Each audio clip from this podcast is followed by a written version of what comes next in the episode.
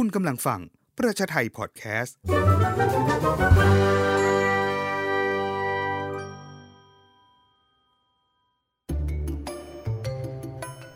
ประชาไทยเล่าให้ฟัง หยิบเรื่องราวที่น่าสนใจมาเล่าให้คุณฟัง โดยที่คุณไม่ต้องอ่าน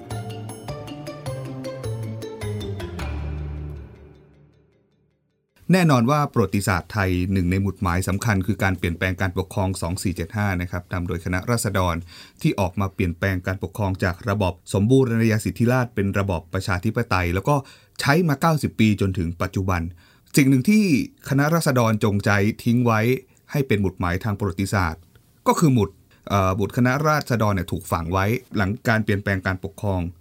แล้วก็แล้วก็อยู่ตรงนั้นกันมาสักพักหนึ่งมันก็มีเรื่องราวมีบริบท ยาวมาถึงปัจจุบันวันนี้เนี่ยเราควรเราชวนพี่บัตรนะครับเทวริศมณีฉายนะครับ นักข่าวกองบรรณาธิการของประชาไทยนะครับ มาคุยถึงประวัติศาสตร์ของหมุดคณะราษฎรเอ่อถ้ามันยังอยู่เราอาจจะไม่คุย แต่นี่มันมันหายไปแล้วก็รวมถึงการมาถึงของหมุดต่างๆ ด้วยนะ ที่กำลังจะมาใหม่ๆแล้วครับรวมถึงมันกลายเป็นสัญญาทางการเมืองที่เกิดขึ้นในช่วงปัจจุบันด้วยอะไรเงี้ยก็เลยหลงชวนพี่บัตรมาคุยดู หมุดนี่มันใหญ่ไหมครับ ขนาดมัน ก่อนอื่นผมขออนุญาตสวัสดีคนดูกับคนฟังก่อนได้ไหมโอเคครับโอเคได้คนฟังสวัสดีคนฟังนะครับที่ผ่านเข้ามาในพอดแคสต์นะครับครับของผมคุณโคจรักษ์ที่มาเล่าเรื่องกันนี้นะครับ ผมชื่อครับบัสละกันนะครับพูดง่ายๆละกันทำความเข้าใจ เป็นคนสมุทรสงคราม วันนี้ก็จะมาเล่าเรื่องหมุด มันไม่มีความเกี่ยวข้องกันนะครับต้องขอขออภัยหมุดใหญ่ไหมน่าจะประมาณกระทะกระทะที่เราใช้ทอด ได้ได้นะ ประมาณกระทะ ขนาดผมไม่ได้ไปวัดด้วยนะครับ ต้องขออภัยด้วยนะครับอืมอืมแล้วเขาเขาฝังไว้ทำไมหมายถึงว่าแบบทำไมฝังหมุดมันฟังก์ชันยังไงทำไมต้องฝังทำไมเขาไม่ทำทำเป็นอย่างอื่นอะไรเงี้ยจุดตรงเนี้ยมันเป็นจุดที่เอ่อพญาพหลซึ่งเป็นแกเป็นผู้นำของคณะราษฎรใช่ไหมฮะได้อืมประกาศใช่ไหมฮะการเปลี่ยนแปลงการปกครองใช่ไหมครับในวันที่ 24 มิถุนายน 2475 นะครับ แต่ว่ามันไม่ใช่วันที่ 24 นะครับ ในการฝังอืมเป็นวันที่ 10ธันวานะครับ2479 เนี่ย เชื่อกันว่า เขาก็ตีความว่าเอาวันที่ 10 เพราะว่าวันที่ 10ธันวาปี 2475 เนี่ย เรามีรัฐธรรมนูญถาวรใช่ไหมฉบับแรก แต่จริง ๆ แล้วเราต้องสู้ว่าวันการเปลี่ยนแปลงการปกครองน่ะมันมีรัฐธรรมนูญที่เขาเรียกว่าชั่วคราวรัฐธรรมนูญฉบับนั้น มันควรจะเป็นรัฐธรรมนูญฉบับแรกของเรานะครับทั้งไม่เป็นไรนะฮะกระทรวงมหาดไทย ก็สร้างหมุดมาแล้วก็พญาพหลเนี่ยก็เป็นคนเป็นผู้ไปฝังตรงนั้นนะครับก็ต้องเป็นการสื่อถึงการเปลี่ยนแปลงการปกครองนะครับ สมบูรณาญาสิทธิราชย์เป็นรูปแบบการปกครอง เป็นราชาธิปไตยใต้รัฐธรรมนูญนะครับ ก็มีรัฐธรรมนูญเป็นแนวทางในการปกครองจัดรูปแบบความสัมพันธ์ของสถาบันทางการเมืองต่างๆ ไม่ว่าจะเป็นสถาบันกษัตริย์สภานะฮะเอ่อรัฐบาลศาลต่างๆ ว่าเขาจะสัมพันธ์กันยังไง ก็จะอยู่ในในเอกสารเนี่ยที่เรียกว่ารัฐธรรมนูญนะครับ แล้วก็รวมถึงเรื่องของหลักการนะครับ จะเรียกว่าพูดขำๆว่าแนวยุทธศาสตร์ชาติก็ได้นะ แต่ว่ามันเป็นหลักการเขาพูดหลักการใหญ่ของคณะราษฎรซึ่งเป็นหลักการสำคัญของการเปลี่ยนแปลงการปกครองไม่ว่าจะเป็นเรื่องของเอกราชนะครับ ความปลอดภัยเศรษฐกิจ ความเสมอภาคเสรีภาพและการศึกษาโอ้เรียกว่าหลัก6ประการ มันก็เป็นตัวสะท้อนถึงถึงการมีอยู่ของสิ่งนี้ กับหมุดหมายของสิ่งนี้นะครับ แล้วก็ไปปี 2481 นะครับ รัฐบาลตอนนั้นก็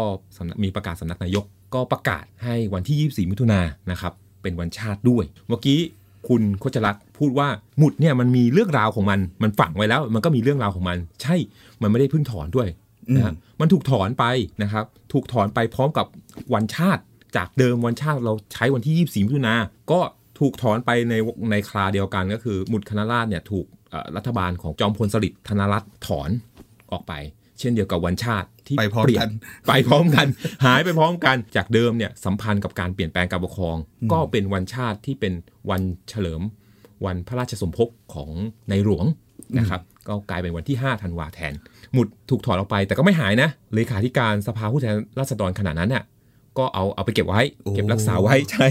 เก็บไว้เป็นครั้งนั้นมีคนเก็บอ๋อครั้งนั้นมีคนเก็บเขาแต่ครั้งเนี้ยที่หายไปเมื่อ 5 ปีที่แล้วไม่มีคนเก็บครัเฮ้บยหรืออาจจะมีคนเก็บก็เปล่าเออ ก็ไม่แน่นะครับผมก็ไม่รู้เหมือนกัน แต่คนเก็บก็ควรจะแสดงตัวนะ คนตามหามา 5 ปีแล้วนะครับ แต่ว่าหลังจากนั้นตอนสมัยรัฐบาลจอมพล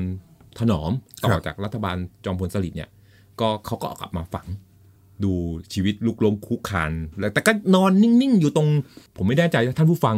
เคยผ่านลานพ่อมารูปทรงมาหรือเปล่าลานพระรูปทรงม้าจะมุ่งหน้ามุ่งหน้าไปทางถนนราชดำเนินใช่ไหมมุ่งมุ่งไปหันหลังให้กับสวนน้ำพรใช่ไหมฮะครับ ด้านซ้ายของม้าและเอ่อพระรูปทรงม้าเนี่ยก็จะเป็นหมุดคณะราษฎรที่วางอยู่บนถนนเลยข้างๆกันเลยใช่ครับข้างๆเลยนะครับ คือเข้าใจว่าก่อนหน้านั้นก็ไม่มีบทบาทอะไรก็เป็นหมุดเฉยๆ ไม่มีกิจกรรมอะไรนะ ถ้าถ้าไม่นับรวมช่วงหลังเปลี่ยนเอ่อที่มีการรัฐประหารเนี่ยปี 2549เนี่ยมันก็จะเริ่มมีกิจกรรมที่นักกิจกรรมเอ่ยต่างๆเอ่ยเนี่ยก็เริ่มไปทำกิจกรรมในวันลำลึกวันเปลี่ยนแปลงการปกครองตรงหมุดคณะราษฎรอย่างเช่นปี 53 อะไรต่างๆเนี่ยผมก็ไปร่วมกิจกรรมตอนเช้าไก่โหเลยนะครับวันตอนเช้าโอ้ก็เห็นว่านอกจากกลุ่มที่เป็นนักกิจกรรมนักเคลื่อนไหวเนี่ยมันจะมีกลุ่มที่เป็น NGO ภาคประชาสังคมเนี่ยไปลำลึกแต่จำนวนน้อย ผมไม่รู้ว่าก่อนหน้า 49เนี่ยเขาจะ มาด้วยหรือเปล่าผมไม่ได้ไปสัมภาษณ์เขานะเขาครับอาจจะมาก็ได้อาจจะมาก็ได้ แต่ว่าไม่ได้เป็นประเด็นไม่ได้มีการเล่าเรื่องว่าเออมันมีอย่างนี้ พอหลังจากปี2549 เนี่ยก็เริ่มมีมีกลุ่มไปไปไปจัดกิจกรรมเอ่อลำลึกไม่ว่าจะเป็นสอนรทนะครับหรือกลุ่มนักกิจกรรมอิสระ หรือแม้กระทั่งกลุ่ม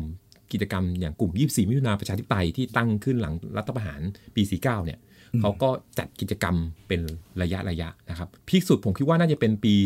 2556 ก่อนรัฐประหารรอบรอบรอบหลังนะครับครับก็มีการจัดกิจกรรม ซึ่งคณะจัดกิจกรรมลำลึกเอ่อเกี่ยวกับ14 ตุลานะครับเขาก็ไปจัดกิจกรรมใหญ่มีมโหรสพมีอะไรด้วย นอกจากลำลึก 14 ตุลาด้วยนะครับ แล้วก็ 24มิถุนาเนี่ยก็จัดกิจกรรมลำลึกมี ฉลองข้ามข้ามคืนด้วยนะฉลองคล้ายๆจำลองการฉลองวันชาติ ผมก็คิดว่ามันน่าจะมาพร้อมกับกระแสเรื่องของการฟื้นฟูประวัติศาสตร์ คณะราษฎรที่อาจจะมองว่ายังไม่เสด็จน้ำยังไม่สำเร็จอะไรเงี้ยพักหลังก็จะมีมีมเช่นออจอมพลปอใช่ไหมมีคำๆว่าเชื่อกูตั้งแต่แรกก็จบแล้วอะไรเงี้ยมันก็ดูเหมือนว่ามันยังไม่สำเร็จกับการสถาปนารัฐที่เรียกว่าราชาธิปไตยภายใต้รัฐธรรมนูญ ซึ่งมาพร้อมกับการโดยเฉพาะช่วงหลังเนี่ยมีการขยายพระราชอำนาจหรือเปล่านะครับหลังจากที่มีการใช้รัฐธรรมนูญ 60 ไม่ว่าจะเป็นเรื่องของพรบส่วนราชการในพระองค์การโอนย้าย ส่วนราชการทหารสองสองกรมไปราบสิบเอ็ดกับราบหนึ่งไปอยู่ในส่วนราชการในพระองค์ การแก้ไขกฎหมายเกี่ยวกับสำนักทรัพย์สินส่วนพระมหากษัตริย์ การที่มีพระราชองการที่บางฉบับที่ไม่มี ผู้รับสนองพระราชโองการ ซึ่งดูเหมือนกับอาจจะไม่ได้สอดคล้องกับระบอบการปกครองที่เรียกว่าราชาธิปไตยใต้รัฐธรรมนูญหรือเปล่า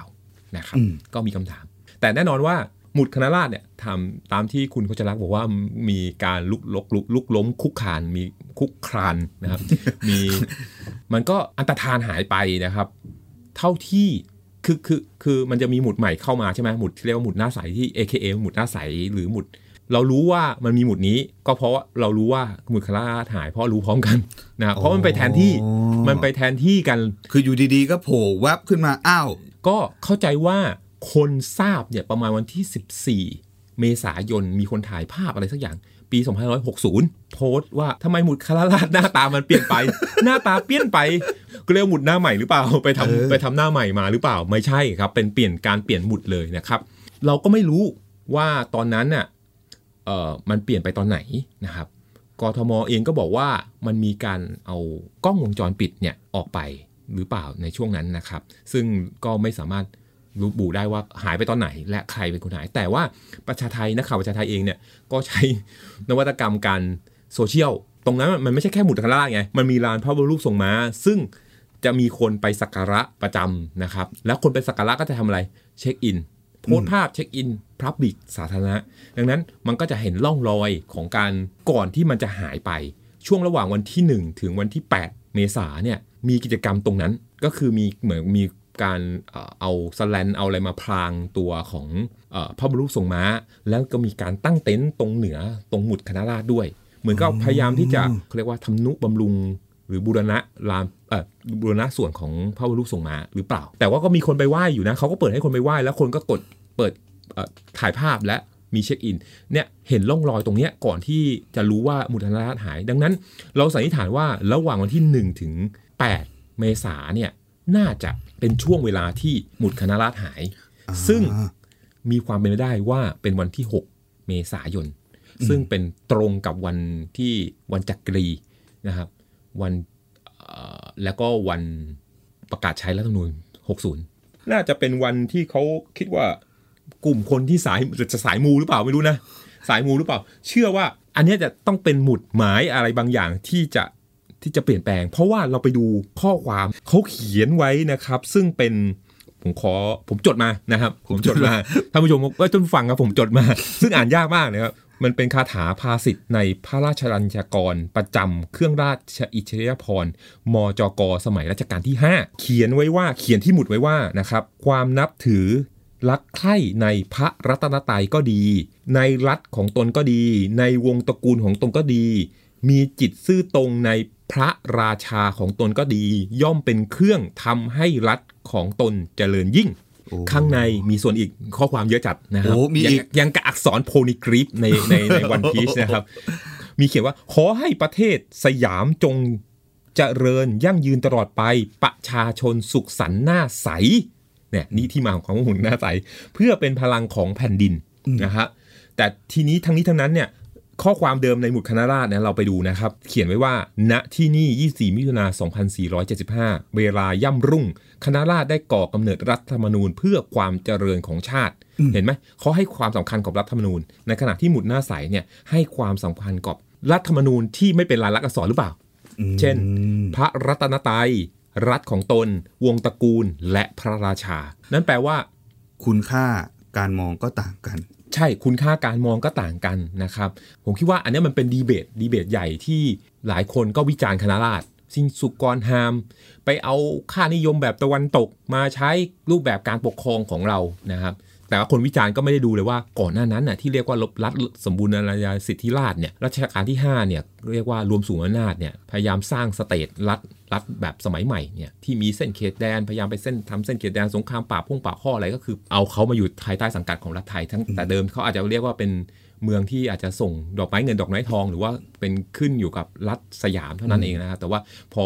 พยายามสร้างแผนนิพนธ์แข่งกับชาติตะวันตกที่อาจจะมาอาณานิคมแถวนี้นะครับ คือสมบูรณาสิทธิราชก็เป็นไอเดียจากต่างประเทศเหมือนกันไม่เราไม่ได้มีไอเดียแบบนี้มาตั้งแต่ต้นอยู่แล้ว ดังนั้นเวลาที่คุณ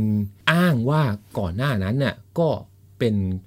การปกครองที่ที่มีกว่าเป็นแบบไทยๆ ประชาธิปไตยแบบไทยๆอันนั้นก็จะบอกว่าอย่างไงนนะจริงๆ แล้วประชาธิปไตยแบบไทยๆก็หนีไม่พ้นการนำเข้าเอาเครื่องไม้เครื่องมือเขาเรียกว่าของรัฐในการเอามาปกครองเช่นเดียวกัน ดังนั้นข้อโต้แย้งนี้ผมคิดว่าน่าจะจบไป ทีนี้เรามาดูว่า อะไรต่างหากที่มัน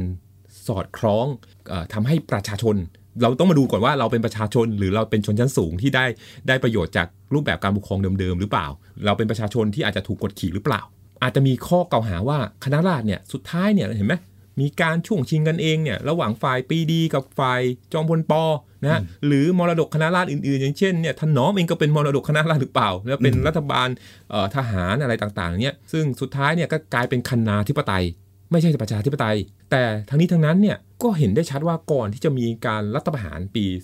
2490 ที่ทำให้อนุรักษ์นิยมเนี่ยเข้ามามีบทบาทในการปกครอง ก็มีการกระจายทั้งเรื่องของการศึกษาทั้งเรื่องบทบาทของสสที่สสที่เป็นตัวแทนของประชาชน มีบทบาทเป็นปากเป็นเสียงจากแต่เดิมไม่มีเลยนะฮะอืมแล้วใครใครจะอ้างว่าเออรัชกาลที่ 7 ก็ มีแผนที่จะเอ่อให้ประชาธิปไตยอยู่แล้ว ซึ่งเราไปดูรัฐธรรมนูญที่ร่างโดย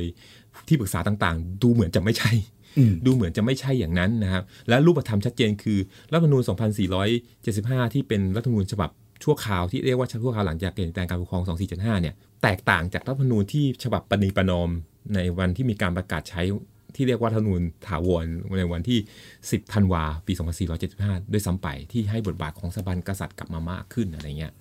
แต่รัฐธรรมนูญถาวรมันไม่มีอยู่จริง เพราะว่าดูเปลี่ยนแปลงมากี่ฉบับแล้วเนี่ยใช่ไหมรัฐประหารทีก็เปลี่ยนแปลงไปทีนะครับดังนั้นอาจจะไปโต้แย้งว่าเอาเข้าจริงการเปลี่ยนแปลงที่เกิดขึ้นในวันที่ 24มิถุนาเนี่ย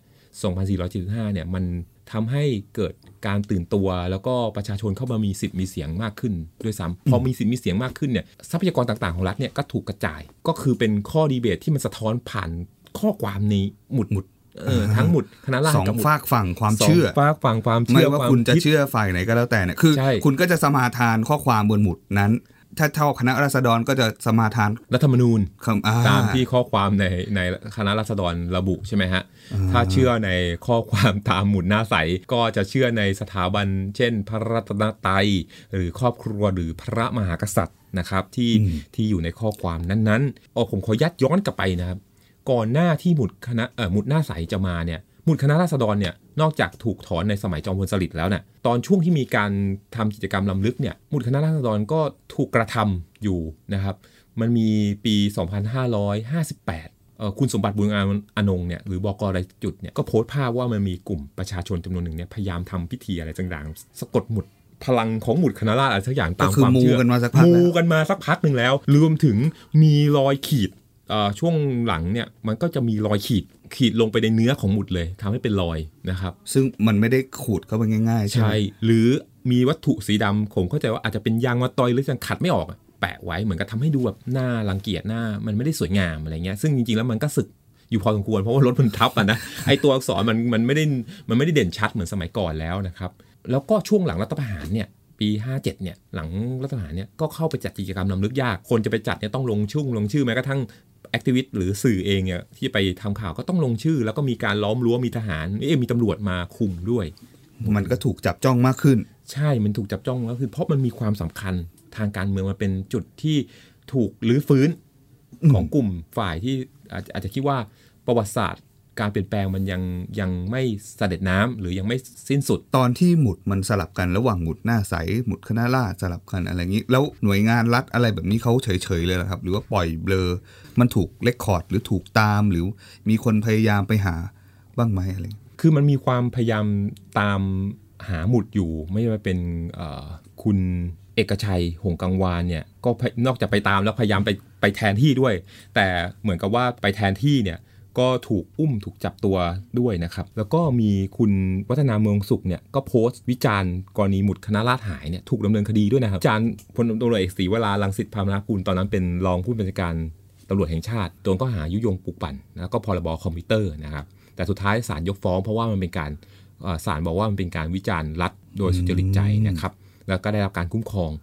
จากรัฐธรรมนูญนะครับ คุณเอกชัยเนี่ยอย่างที่พูดไปสักครู่เนี่ยคุณเอกชัยเนี่ยถูกจับกลุ่มในวันที่24มิถุนาปี 2560 ก็คือไม่กี่วัน 2 เดือนหลังจากนั้น เพราะว่ามันครบรอบวันที่24มิถุนาเอกคุณเอกชัยเนี่ยพยายามที่จะเอาหมุดไปประกาศว่าจะเอาหมุดไปไปไปเปลี่ยน คุณเอกชัยก็เอาหมุดใช่ที่ปั๊มใหม่ใช่ ไปเปลี่ยนใช่ แต่ว่าก็โดนชายชุดดำแล้วก็ทั้งดำและเหลืองเนี่ยปิดล้อมบ้านหน้าบ้านนะครับ มีคนที่พยายามที่จะตามหา แล้วก็ถูกคนดำเนินคดีก็คือคุณบุญสินหยกทิพย์ ซึ่งเป็นฝ่ายประสานงานชมรมประชาธิปไตยแห่งชาติ ถูกเชิญตัวไปปรับทัศนคติที่มทบ 11 นะครับ โอ้โห โดนตอบทัศนคติด้วย ใช่ครับ นี่ก็จะเป็นคนที่พยายามที่จะตามหาก็ถูกดำเนินคดีหรือว่าถูกถูกเอ่อคุกคามเสียเองนะครับโอ้โหในขณะที่ปฏิปฏิกิริยาจากเจ้าหน้าที่นะครับ ตั้งแต่ผู้อำนวยการเขตดุสิตเนี่ย ตอนนั้นก็บอกว่าไม่เอ่อทราบว่ามีการเปลี่ยนหมุดนะครับ แต่ เขตก็ไม่ได้เป็นผู้เปลี่ยนนะครับพลเอกประยุทธ์จันทร์โอชานะครับ ซึ่งตอนนั้นเป็นนายกรัฐมนตรีซึ่งไม่รู้กี่ปีแล้วปี 60 เขากำลังมีประเด็นเลเออยเหรอนะครับ ปีโอ้โห60 ตอนนั้นตอนนั้นรวมถึงเสไก่อูของเรานะครับพลโทโอ้ตอนนั้นเป็นยศพลโทนะพลโทสันเสริญแก้วกำเนิดตอนนั้นเป็นโฆษกรัฐบาล ก็บอกว่ารัฐบาลไม่รู้นะไม่รู้เห็นในการเปลี่ยนหมุดแต่ไม่ได้เป็นไม่ได้ออกมามาตรการเพื่อหาตัวผู้ลงโทษ คือทั้งพลเอกประยุทธ์เนี่ยหรือ พลโทสันเสริญเนี่ย ไม่รู้ไม่รู้ไม่ไม่รู้เนี่ยอีกคนหนึงเป็นคำคิดของอีกคนเนี่ยอ่าแต่ก็ไม่ได้หาอืมใครมาลงโทษ หรือ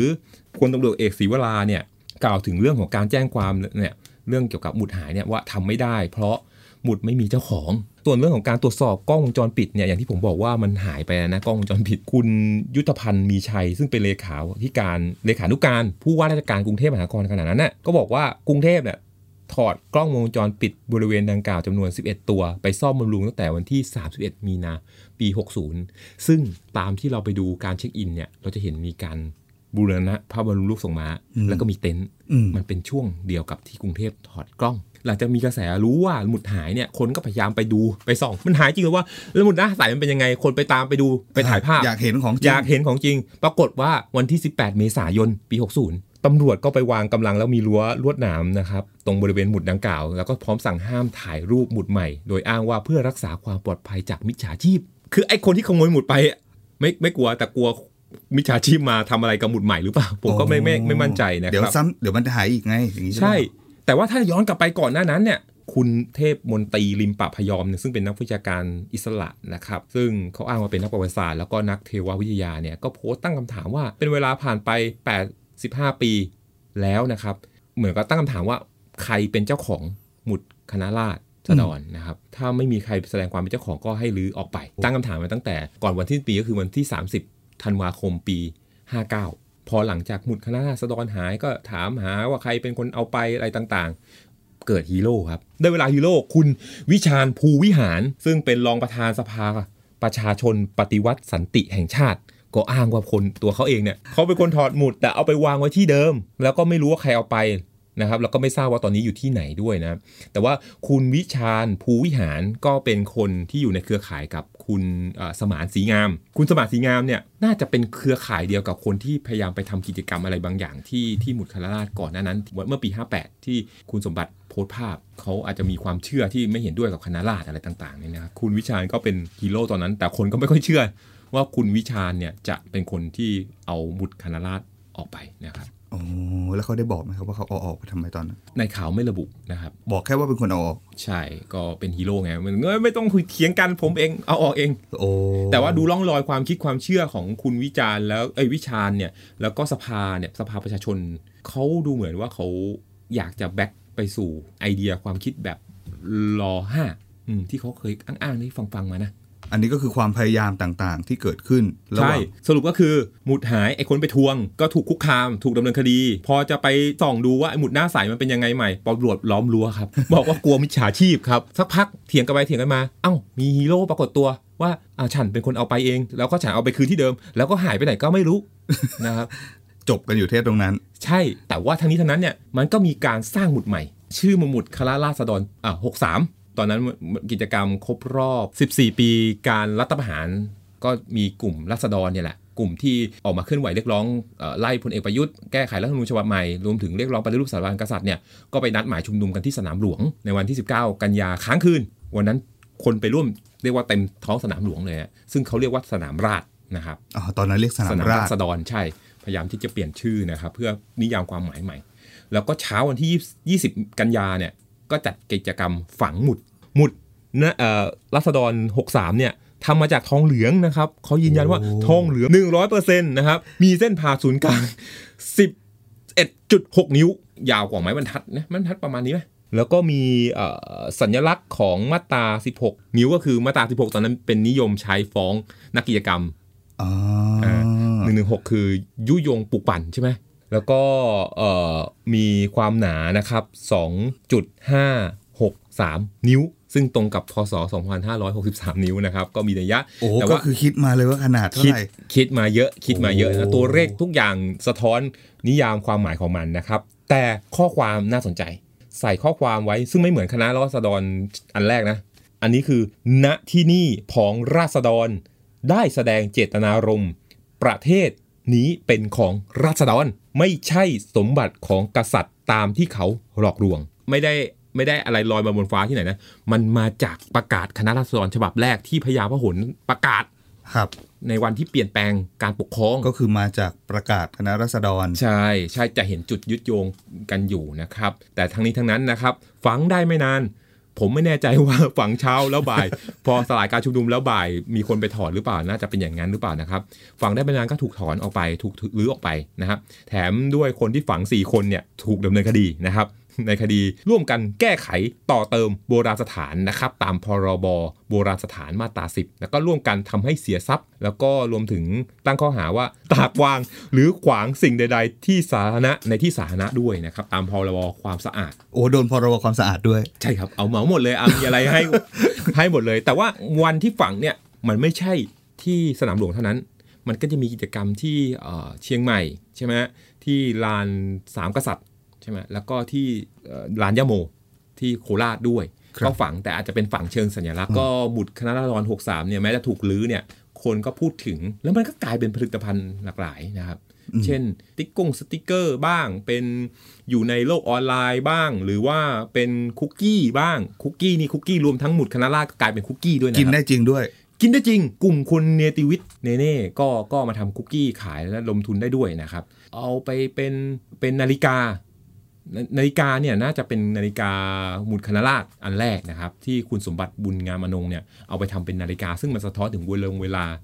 เป็นล่มก็มีนะครับล่มนี่สำคัญมากนะครับ ช่วงหน้าฝนเนี่ยก็ประชาไทยก็เอาหมุดคณราชมาเป็นล่มนะครับ ถ้าท่านใดสนใจอยากรู้ว่าหน้าตามันเป็นยังไง ก็เข้าไปที่ประชาไทย store.net นะครับก็เอามากลางได้นะครับ ให้หมุดมันไปเป็นที่ปกป้องคุ้มครองเราในยามที่ฝนตก ในยามที่แดดร้อนก็ปกป้องคุ้มครองเราจากรังสี UV ได้ล่มเย็นเป็นสุข ร่มเย็นเป็นสุขแล้วก็เอ่อปลอดพ้นจากรังสี UV ก็คือนะรับเล่ากันมาครึ่งชั่วโมง เพื่อขายเขาล่มเพื่อขายของตรงนี้แหละครับ แต่ก็คือนัยยะมันคือการกลายเป็นสิ่งของ กลายเป็นสิ่งของกลายเป็นสัญลักษณ์ต่างๆ ที่มันไม่ใช่จำกัดอยู่แค่ลานพระบรมรูปทรงม้าอื มมันกระจายไปทั่วในโซเชียลเน็ตเวิร์กมันกระจายไปทั่วในทุกบ้าน ประชาไทจริง ๆ แล้วแหละนอกจากนอกจากล่มแล้ว เรายังเป็นทำที่รองแก้วด้วยนะเฮ้ยมีไหมครับ ตอนนี้หมดแล้วครับขออภัยโอ้ท่านผู้ชมนะครับพอมันเป็นสัญลักษณ์แล้วมันก็อยู่ในชีวิตประจำวันมากขึ้นนะจากเมื่อก่อนเอาก็จริงมันไม่มีใครสนใจเลยนะ จนมันหายเนี่ยใช่คนสนใจกว่าเดิมผมผมพูดอยากนักร้องลูกทุ่งก็ได้นะครับหมุดครับที่มันจากไปจากลานพระรูปทรงม้าแต่มันไปปักอยู่ในกลางใจของประชาชนอืม ผู้รักในประชาธิปไตยทุกคนอืมเพราะว่ามันทำให้เราไม่ต้องหนึ่งปีเราไปลำลึกถึงมันครั้งหนึ่งไม่ใช่อืม เราอยู่กับมัน บางคนเอาไปตั้งเป็นเขาเรียกว่าเป็นรูปโปรไฟล์ บางคนเอาไปใส่ทำเป็นเสื้อสกรีนเป็นเสื้อนะครับ บางคนเอาไปอย่างที่บอกว่าเอาไปทำเป็นนาฬิกา คุณก็ต้องจ้องมองมันตลอดนะนะนาฬิกามันเป็นสิ่งที่เราต้องมองมาตลอดอยู่แล้วครับบางคนเอาไปเป็นที่รองแก้วอย่างประชาไทยเอาไปทำที่รองแก้วเวลาคุณวางน้ำคุณดื่มน้ำไปดับกระหายไปคุณก็มองว่าโอ้ นี่มีหมุดคณะราษฎรจากที่พี่บอกคือเมื่อก่อนคนพูดถึงแค่ปีละครั้งวันละครั้งใช่ครับหนึ่งปีหนึ่งครั้งครับกลายเป็นว่ามีผลิตภัณฑ์เต็มไปหมดเลย นี่ไม่รู้ว่าเป็น กลายเป็นว่าคนที่เขาทำหายนี่อาจจะผิดวัตถุประสงค์เขาเหมือนกันเหมือนกันนะอาจจะเป็นแนวร่วมมุมกลับตามภาษานี่ครับว่าเป็นแนวร่วมมุมกลับหรือเปล่านะครับ แต่แต่อย่าไปเขาเรียกว่ามองโลกในแง่บวกเท่านั้น คือเขาเขาเอาออกไปเนี่ย มันก็เข้ากับทำลายประวัติศาสตร์ตรงนั้นไปด้วยนะครับอืมเราก็เคยถูกเอาออกไปในสมัยจอมพลสฤษดิ์ใช่ไหมฮะอืมแล้วก็ก็เอาพยายามเอากลับมา แต่ว่าเนี่ยมันก็คงเป็นเราคงไม่มีท่านเลขาที่การเลขานุการเลขานุการสภาผู้แทนราษฎรแบบเมื่อปีนั้นนะครับคือท่านเก็บอ่าเก็บหมุดเอาไว้นะครับ ซึ่งเป็นเลขาธิการสภาผู้แทนราษฎรขณะนั้อืนมแล้วก็เอากลับมาวาง แต่ว่าหมุด ปปัจจุบันหายไปแล้วก็ไม่ได้กลับมาทำไม เรื่องคณะรัษฎรถึงถูกหยิบนำมาใช้อีกในในในช่วงการเมืองหลังเนาะตั้งแต่ปี 49 เป็นต้นมาอะไรอย่างเงี้ยคิดว่าอะไรมันสะท้อนความรู้สึกของคน โจทย์ทางการเมืองมันถูกเถียงจากอย่างยุคสงครามเย็นเนี่ยเราก็จะปฏิวัติสังคมเป็นคอมมิวนิสต์หรือเป็นจะเป็นเสรีประชาธิปไตย เป็นทุนนิยมเสรี หรือว่าเป็นสังคมนิยมอะไรอย่างนี้ใช่ไหมแต่โจทย์ปัจจุบันเนี่ย มันความแหลมคมทางการเมืองมันเป็นเรื่องว่าบทบาทของสถาบันพระมหากษัตริย์ถูกเอามาพูดมากขึ้น โดยเฉพาะหลังการเปลี่ยนหลังการรัฐประหารปี 49 มีการหยิบทั้งในเชิงเเหตุผลในการรัฐประหารที่บอกว่าข้อความในของรัฐประหารปี 49 เนี่ยบอกว่ามีพฤติกรรมหมิ่นเมที่จะดูหมิ่นสถาบันพระมหากษัตริย์ยังไม่หมิ่นนะหมิ่นเมที่จะดูหมิ่น ก็เป็นเหตุผลหนึ่งในการรัฐประหารรวมถึงภาพที่พลเอกสนธิบุญยรักรินเข้าเฝ้า เป็นการตั้งคำถามนะของกลุ่มที่ไม่พอใจกับการรัฐประหาร ดังนั้นพอมาเป็นเช่นนี้บวกกับกระแสการถวายคืนพระราชอำนาจอะไรต่างๆเนี่ยก็เลยทำให้คนที่เป็นฝ่ายไม่เห็นด้วยกับรัฐประหารเนี่ยก็มีการตั้งคำถามไปกับสถาบันพระมหากษัตริย์มากขึ้น แล้วก็ที่ทางของสถาบันพระมหากษัตริย์จะวางยังไงกับให้ฟิตอินกับระบอบการปกครองที่เรียกว่าระบอบประชาธิปไตย มายุคหลังเนี่ยอาจจะดูเหมือนว่าพระราชอำนาจขยายตัวมากขึ้น ใช่ไหมในขณะที่พอขยายตัวมันก็เกิดแรงปฏิกิริยาใช่ไหมฝ่ายที่ไม่เห็นด้วยกับการขยายตัวก็ออกมาเรียกร้องให้มีการปฏิรูปอืมสถาบันพระมหากษัตริย์ ให้เข้าร่วงเข้ารอยกับระบอบการปกครอง ทีนี้กระแสการปฏิรูปหรือการเปลี่ยนแปลงใหญ่ก็คือ 2475 การเปลี่ยนแปลงการปกครองที่เปลี่ยนจากอ่าระบอบสมบูรณสิทธิราชย์มาสู่ระบอบราชาธิปไตยภายใต้รัฐธรรมนูญเนี่ยคนก็คิดว่ามันอาจจะยังไม่อ่าสมบูรณ์ หรืออาจจะไม่เสร็จ ดังนั้นฝากฝ่ายหนึ่งที่อยากจะ สร้างรัฐในแบบที่ตัวเองต้องการ เป็นไม่เป็นประชาธิปไตยเต็มที่อย่างหมู่คณะรัฐรัฐรัฐใสก็รัฐรัฐอะไรนะรัฐประชาชนที่อยู่ภายใต้รัฐไตยอยู่ภายใต้ราชา มันจะทำให้รัฐเจริญรุ่งเรืองอืมเขาอาจจะเชื่ออย่างนั้น แต่อีกอีกอีกฝั่งหนึ่งเขาบอกไม่ได้คิดอย่างนั้นแล้วเขาเขาลิงก์กับโลกเขาสัมพันธ์กับกับโลก แล้วเขาก็อาจจะหยิบยกเอาประวัติศาสตร์ยืนยันว่ามันมีรากฐานของการเปลี่ยนแปลงที่ ดำรงอยู่ และมันไม่ได้หายไป เวลาที่เราพูดถึงประวัติศาสตร์ชาติที่เป็นจิตสำนึกของความเป็นชาติ คนฝ่ายอนุรักษ์นิยมเนี่ยพยายามชูก็คือประวัติศาสตร์เนี่ยมันคือสิ่งที่ต่อเนื่องยาวนานและเป็นหนึ่งเดียวเขาเรียกว่าเป็นพล็อตเป็นนาราทีฟการเล่าเรื่องของเขา ถ้าเป็นซีรีส์ก็ก็เล่าในในเขาเรียกว่าโครงเรื่องแบบนี้ต่อเนื่องยาวนานและเป็นหนึ่งเดียว ซึ่งความเป็นจริงไม่ใช่อย่างนั้น เรามีจุดขัดแย้งเปลี่ยนแปลงมาตลอด พียงแค่คุณเลือกเอาประวัติศาสตร์ส่วนใดส่วนหนึ่งมา มาใช้ในการอธิบาย ซึ่งเขาก็พยายามลบเรือน 2475 เพราะว่า 2475ก็อ้างว่า 1 ชิงสุกรหามบ้าง 2 เอารูปแบบการปกครองแบบตะวันตกมาใช้ ซึ่งเราก็แย้งไปแล้วว่ารัชกาลที่ 5 ที่ทรงปฏิรูปรูปแบบการปกครองทรงสร้างรัฐสมัยใหม่ขึ้นมาเนี่ยก็เอาจากตะวันตกมาเหมือนกันก็ทรงมีแบบแผนมาจากต่างประเทศเหมือนกันใช่ สิ่งนี้มันก็เห็นถึงความไม่ต่อเนื่องไม่ได้ยาวนาน แล้วก็ไม่ได้เป็นอันหนึ่งเดียวของประวัติศาสตร์ที่ฝ่ายอนุรักษ์นิยมพยายามสร้าง แต่ว่าเขาก็พยายามที่จะลบเลือนการมีอยู่ ทั้งลบเลือนในเชิงไอเดียความคิด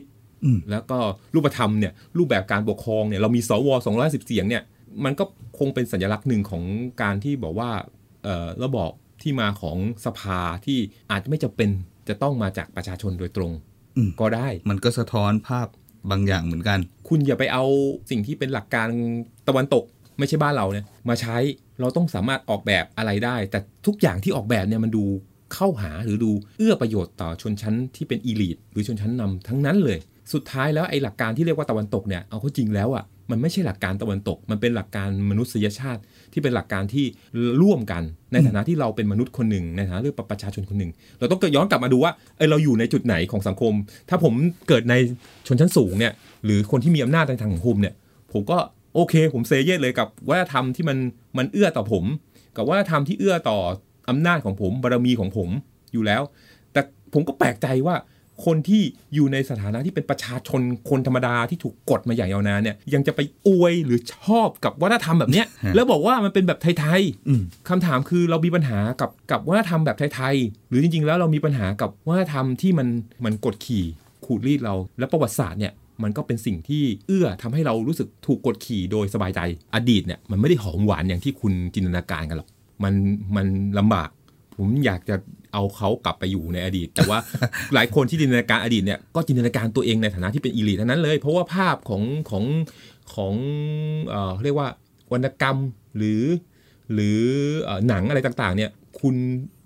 สวยงามเพราะคุณเป็นคนที่เป็นชนชั้นนาแต่คุณลองไปดูดิโอกาสที่คุณจะเป็นชนชั้นนาในในในเรื่องเล่าเหล่านั้นอะมันไม่มีโอกาสหรอกคุณไปก็เป็นไพร่เป็นทาสที่ย้อนกลับไปคุณลำบากแน่นอนนะเพราะนั่นเถอะมันไม่ได้เป็นง่ายขนาดใช่ก็จะบอกว่า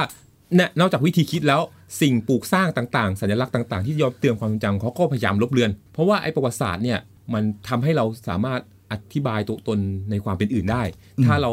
ถ้าอธิบายตัวตนในความเป็นอื่นได้เนี่ยไอคนที่ได้ประโยชน์จากการอธิบายตัวตนนั้นอะในแบบเดียวนั้นอะแบบอนุรักษ์นิยมนั้นอะเขาอาจจะไม่ได้ประโยชน์ดังนั้นเขาก็พยายามลบนิยามใหม่ ลบบ้าง นิยามใหม่บ้าง แล้วอย่างเสื้อแดงนี่ได้ใช้ไหมครับ รุ่นปี 53 ปีอะไรเงี้ยมีการใช้เรื่องของคณะราษฎรมากแค่ไหน กลุ่ม 24 มิถุนาประชาธิปไตยเนี่ยก็เป็นเขาเรียกว่าแนวร่วมหนึ่งของกลุ่มเสื้อแดงนะก็เป็นเสื้อแดงกลุ่มหนึ่งแน่นอนว่ากลุ่มเขาก็เรียกว่ามีภารกิจชัดเจน คือนอกจากลำลึกวันที่ 24มิถุนาแล้วก็มีภารกิจชัดเจนในการรื้อฟื้นประวัติศาสตร์ของวัน24มิถุนานะครับนี่ในภาคของกลุ่มเคลื่อนไหว ในภาคของวิชาการเองอาจารย์สุธาชัยยิปประเสริฐมักจะเห็นปรากฏตัวในกลุ่มเคลื่อนไหวของเสื้อแดง แกก็เป็นอีกคนหนึ่งที่พยายามรื้อฟื้นประวัติศาสตร์ของ 2475 รวมถึงประวัติศาสตร์ของตัวของจอมพลปพิบูลสงครามที่หลายคนมองเขาเป็นตัวร้ายๆ ตัวร้ายๆในในประวัติศาสตร์เพราะว่าดูเป็นเผด็จการเป็นฟัสซิสอะไรต่างๆเนี่ยแต่ว่าอาจารย์สุธาชัยก็พยายามอธิบายจอมพลปในบริบทสถานการณ์นั้นๆ เพื่อให้เห็นถึงแง่มุมบางอย่างที่เขาอาจจะ ไม่ได้แบบแบรนด์ว่าเป็นเป็นขาวเป็นดำชัดเจนนะแม้ว่าเขาจะดูร้ายๆก็ตาม ทุกวันนี้หนังสือเกี่ยวกับคณะราษฎรก็เยอะมากนะครับใในการหยิบขึ้นมาทั้งเป็นงานวิจัยงานทางประวัติศาสตร์ แล้วก็งานมันมีการขยับขยายกันมากขึ้นทั้งหนังสือเรื่องอหลังบ้านคณะราษฎรนะเรื่องสถาปัตยกรรมคณะราษฎร หรือว่าเรื่องอาหารการกินเล่มล่าสุดของน่าจะของมติชน วิทยาพลของอาจารย์สรัญยูเทพสงเคราะห์เรื่องเกี่ยวกับล่าสุดที่เพิ่งผ่านวิทยาพลก็คือเรื่องเกี่ยวกับราชทันของของสมัยจอมคณะราษฎร คือมันเป็นกระแสใหญ่เลยนะ คือมันไม่ใช่กระแสเฉพาะแอคทิวิตนะ มันลงไปถึงกระแสวิชาการอะไรต่างๆ ที่นักวิชาการหลายสำนักอย่างเช่นอาจารย์ชาญวิทย์เกษตรศิริเองก็ก็ก็ก็ก็มีโครงการตำลงตำราอะไรที่ที่ออกมามีประวัติศาสตร์เกี่ยวกับคณะรัษฎร หรือสายของอาจารย์สุธาชัยยิ้มประเสริฐเองก็ก็มีการทำในลักษณะเชิงวิชาการขึ้นมา การหายไปของสิ่งของคณะราษฎรมันหายกันในหลาย ๆ ที่ผ่านมาเนาะห้าปีสี่ปีห้าปีที่ผ่านมานี่ ทยอยหายทยอยเปลี่ยนชื่อที่ผ่านมานี่มันบอกอะไรไหมครับ หรือว่าเรามีบทเรียนอะไรกับการที่ของมันหายอะไรอย่างนี้ไหมฮะอย่างที่บอกว่ามันมีกปฏิกิริยาก็มีแรงกริยาใช่ไหมครับก็มันมีการพยายามรื้อฟื้นให้นิยามความหมายจากหมุดคณะราษฎรแต่เดิมเนี่ยไม่มีใครไปจัดกิจกรรมเลยอืมเป็นแค่แบบว่าอยู่บนถนนตรงข้างลานพระลูกตรงข้ามพระลูกทรงม้าเนี่ยก็เริ่มมีกิจกรรม ในขณะที่ก็เริ่มมีฝ่ายต่อต้าน พยายามที่จะออกมาบอกว่าเห็นต่าง ระหว่างเนี้ยมันก็มีไม่ใช่แค่หมุดคณะราษฎรที่หายไป มันก็จะมีอนุสาวรีย์ปราบกบฏเอยหรือว่าอนุสาวรีย์ของพระยาพหลที่ค่ายที่ลบบุรีค่ายทหารปืนใหญ่ที่ลบบุรีก็ก็หายไปไม่ใช่แค่ตัวอนุสาวรีย์ชื่อค่ายก็เปลี่ยน หรือชื่อของค่ายจอมพลปอก็เปลี่ยนชื่อ อย่างที่ผมบอกก็คือมันก็พยายามต่อสู้ โดยเฉพาะสะท้อนว่ากลุ่มที่มีอำนาจเนี่ยก็พยายามที่จะลบประวัติศาสตร์ตรงนี้ไป เพื่อให้ได้เรื่องเล่าที่เขาต้องการ อย่างล่าสุดเนี่ยแม้กระทั่งสะพานท่าลาบสะพานพิบูลสงครามตรงข้างสะพานเลยนะข้างสะพานตรงเกียร์กายอะก็มีคนเอาอะคริลิกแผ่นอะคริลิกไปแปะ เป็นสะพานท่าลาบ ซึ่งเป็นชื่อของดิ่นท่าลาบ ซึ่งเป็นแกนนำของกลุ่มบวรเดชที่พยายามที่จะเคาน์เตอร์ หรือโต้กับการอืมเปลี่ยนแปลงการปฏิวัติของคณะราษฎรใช่ไหมแต่ว่าเหมือนกับมีการฟ้องร้องอะไรต่างๆ ผ่านมาแล้ว 2 เดือน ตั้งแต่มกกรกฎานะฮะต้นกรกฎาตอนนี้ก็เป็นต้นกันยาแล้ว ก็ยังดูเงียบๆไป ล่าสุดผมไปตามเมื่อต้นสิงหาตามในวาระหนึ่งเดือน ก็ยังไม่มีหลักฐานอะไรเออกล้องวงจรปิดก็บอกว่าระบุว่าเออเห็นตัวแหละแต่ไม่ชัด แต่ถ้าเกิดเรารู้ว่าใครเป็นคนไปเปลี่ยน ก็อาจจะเห็นว่ามันมีกระแสมันเห็นเห็นร่องรอยของฆาตกรต่อเนื่องในการลบลายประวัติศาสตร์ แต่ว่าถ้าย้อนกลับไปเมื่อก่อนหนั้นนั้น ในห้องประชุมกองเอ่อกองทัพบกก็มีใช้ชื่อบวรเดชและท่าราบใช่ไหมพญาศรีสุทธิสงครามพระพระยาศรีสิทธิสงครามเออมาเป็นชื่อห้อง อืมอืมอืมมันก็เป็นเรื่องของการต่อสู้ในเชิงประวัติศาสตร์ที่มีทั้งฝ่ายเห็นด้วยและไม่เห็นด้วยขึ้นอยู่กับว่าใครมีอำนาจประมาณหนึ่งในการเปลี่ยนใช่ในการทำลายหรือในการรื้อสร้างใช่สิ่งเหล่านี้ใหม่ ๆ มาถึงดีเบตเรื่องหนึ่งครับว่า แล้วการทำลายสิ่งของทางประวัติศาสตร์นี่มันพี่เห็นด้วยหรือคิดยังไงครับ เพราะว่าเมื่อวันหนึ่ง วันนี้เนี่ยสิ่งของคณะของคณะราษฎรถูกทำลายเนาะถ้าอนาคตการเมืองมันเปลี่ยนอีกเงี้ยของฝั่งตรงข้ามจะถูกทำลายไหม หรือหรือสมควรที่จะถูกทำลายไหมหรือคิดว่าของคณะราษฎรสมควรที่จะถูกทำลายไหมเราควรทำลายสิ่งที่เราไม่ได้เชื่อด้วยหรือเปล่า ผมก็เข้าใจคนที่ที่ที่ที่ทำลายมันนะบางทีมันก็เป็นเหมือนกับเป็นหนามยอกอกใช่ไหม ไม่ว่าจะฝั่งไหนฝั่งไหนนะฮะว่าอนุสาวรีย์หรือสิ่งก่อสร้างต่าง ๆ ในอดีต แต่ว่าแน่นอนว่าการดำรงอยู่ของมันเนี่ยมันก็บอกว่ามันเคยเกิดขึ้น มันเป็นสิ่งที่เคยเกิดขึ้นเราเราไม่สามารถไม่สามารถที่จะ delete สิ่งที่เคยเกิดขึ้นได้นะครับ ลบสิ่งที่เคยเกิดขึ้นได้ แต่เราสามารถอธิบายมันได้ ผมยกง่ายๆว่ากำแพงเมืองจีนที่เป็นความภาคภูมิใจของหลายคนที่ประวัติศาสตร์ 5,000 ปีใช่ไหมของกำแพงเมืองจีน เห็นถึงความรุ่งเรืองเจริญรุ่งเรืองหรือความยิ่งใหญ่ของอาณาจักรของจีนของฮ่องเต้จีนในอดีต แต่ด้านหนึ่งเนี่ยมันคือสัญลักษณ์ของการขูดรีด ประชาชนขูดรีดแรงงานที่มาสร้างกำแพงสิ่งปลูกสร้างขนาดนั้นอะสมัยนั้นเทคโนโลยียังไม่ไม่ก้าวหน้า การดำรงอยู่มันย้ำเตือนว่าในอดีตเนี่ยรูปแบบการปกครองหรือว่าชนชั้นนำเนี่ยไม่ได้น่ารักกับประชาชนเสมอไปหรือเปล่าอืมผมคิดว่า ดังนั้นเราไม่ควรจะไปรื้อทิ้งหรือลบทิ้ง แต่ว่าเรานิยามมันใหม่ได้ เราอธิบายมันใหม่ได้ หรือบางอนุสาวรีย์ที่อาจจะไม่ครบถ้วนสมบูรณ์เราก็อาจจะสร้างสิ่งบางประการที่เกี่ยวข้อง เออ อันเนี้ย มันมันไม่ได้อยู่โดดเดี่ยวมันมีเรื่องอื่น ๆด้วย เพื่ออธิบายให้มันครบถ้วนเวลาเราเห็นมันก็ย้ำเตือนว่าสิ่งที่เราเห็นตรงหน้าเนี่ยมันลำลึกถึงความเจ็บปวดหรือการกดขี่ในอดีตเราก็ไม่ควรมอบสิทธิบางประการ หรือว่าย้อนไปอย่างที่ผมบอก ย้อนไปนอตตาเจียแบบว่าวันคืนอันหวานชื่นอย่างที่อย่างที่บางคนเป็นนะเพครับราะบางอย่างมันก็เปลี่ยนไม่ได้ครับโดยเฉพาะความรู้ความทรงจำของคน ใช่ ผมคิดว่าแฟร์ที่สุดก็คือ อธิบายให้มันรอบด้าน อธิบายให้มันเข้าใจอย่างที่มันเป็นอืม ไม่ควรไป